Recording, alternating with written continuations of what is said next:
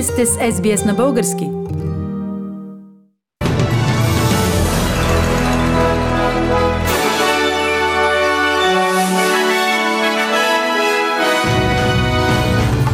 В новините днес, 4 февруари 2022, продължава протеста срещу вакцини и COVID ограничения в Камбера. Борис Джонсън застрашен да загуби доверие на партията си. Кирил Петков коментира управлението на пандемията.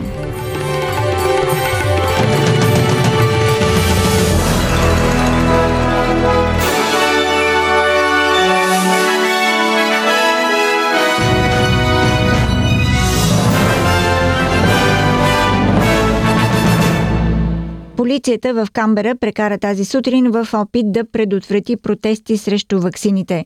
Голяма група автомобили, камиони и хора лагеруват пред Националната библиотека в Камбера.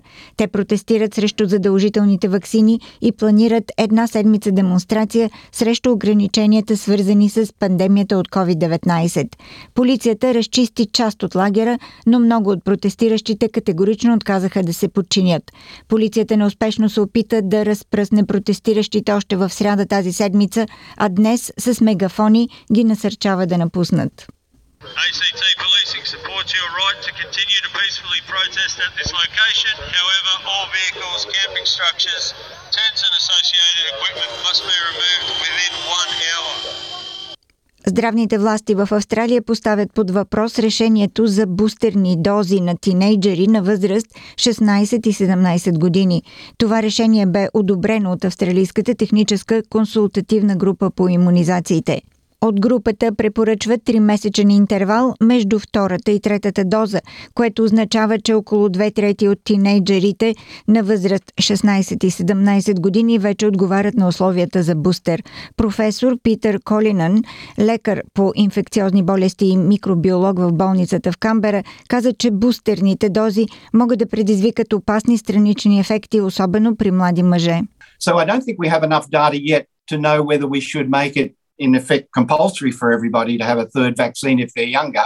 But we need to keep an open mind. And for people who want it, uh, at the moment, it will give you a benefit. How much extra benefit, we don't know. So I wouldn't say don't have it.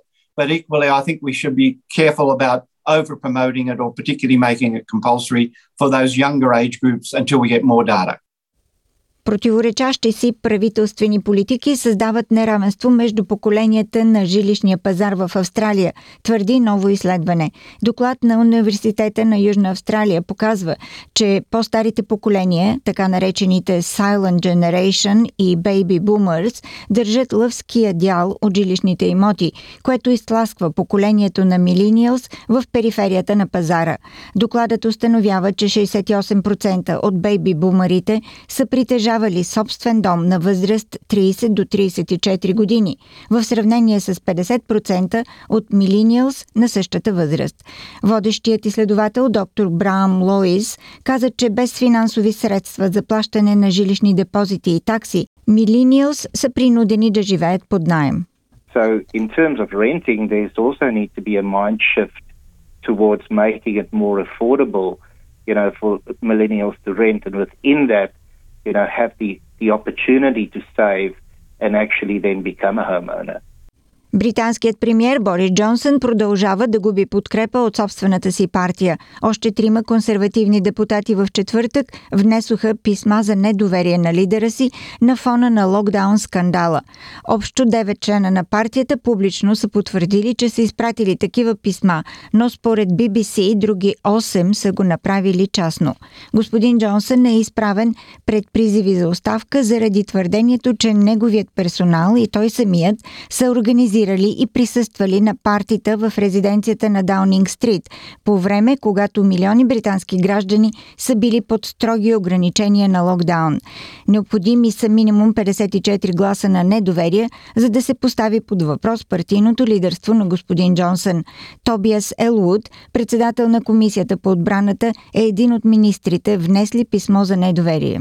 Cut to the chase, call a vote of confidence in himself. So we, everybody in the party, in the parliamentary party, can make a judgment today rather than allowing uh, this uh, car crash to continue.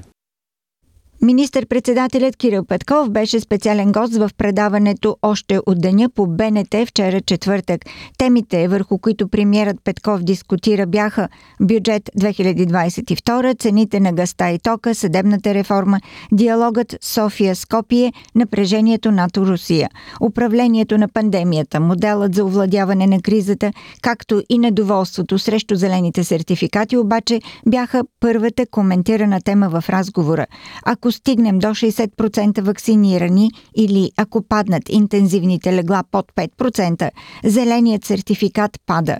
Ние заварихме един модел, който беше функция на това колко са болни на 100 000 души население, каза премиерът Петков и допълни. Ние заварихме един модел, който беше функция на колко са болни на 100 хиляди и на база на това държавата трябва да реши дали да затваря економиката, дали да затваря училищата. Ние казахме не. Нека да направим един модел, който е функция на най-критичния фактор в здравната ни система и да управляваме COVID-кризата през него. Това са интензивните легла и тяхната запълняемост. Какъв капацитет има свободни интензивни легла. На базата на този модел ние в момента управляваме COVID-кризата в най-голямата вълна, без реално да има големи мерки за затягане и без това да се отразило негативно на възможността болни хора да имат достъп до интензивни легла. В този момент сме обявили вече, че ако стигнем до 60% вакцинация в България, бихме махнали зелен сертификат. Или ако паднат интензивните легла, под 5%. 5% от всичките интензивни легла, което означава, че ако кризата е паднала достатъчно, че нашата здравна система не е застрашена, защо ни трябва? Никой не иска зелен сертификат. А то е функция само колко е застрашена здравната ни система.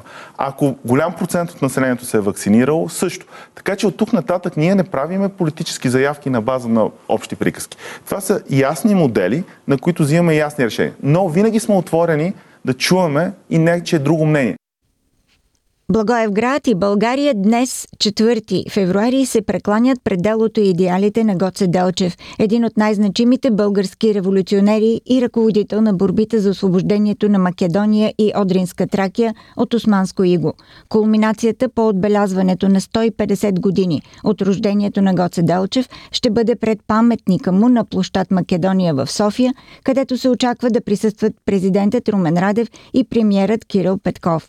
Все още е рано да се каже дали светът е изправен пред период на постоянна инфлация, заяви управляващия директор на Международният валутен фонд Кристалина Георгиева, цитирана от Reuters. По думите и инфлацията е продължила по-дълго и е по-висока заради проблемите по веригата на доставки, повишеното търсене на стоки от страна на потребителите и предизвиканите от климатичните промени шокови цени на хранителните продукти.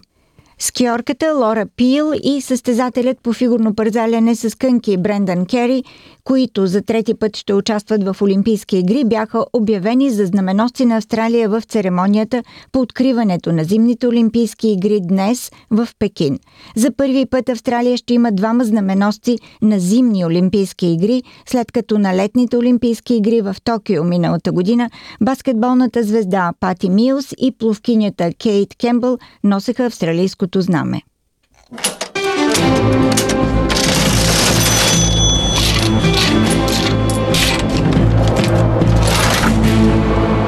Обменните курсове на австралийския долар за днес 4 февруари. Един австралийски долар се разменя за 1 лев и 23 стотинки или за 72 американски цента или за 63 евроцента. За един австралийски долар може да получите 53 британски пенита и прогнозата за времето. Утре, събота, в Бризбън се очаква разкъсана облачност 28 градуса. В Сидни превалявания 25, в Камбера облачно 21, Мелбърн предимно слънчево 27, Хобърт облачно 20, Аделайд предимно слънчево 30 градуса, в Пърт слънчево и горещо 40 градуса.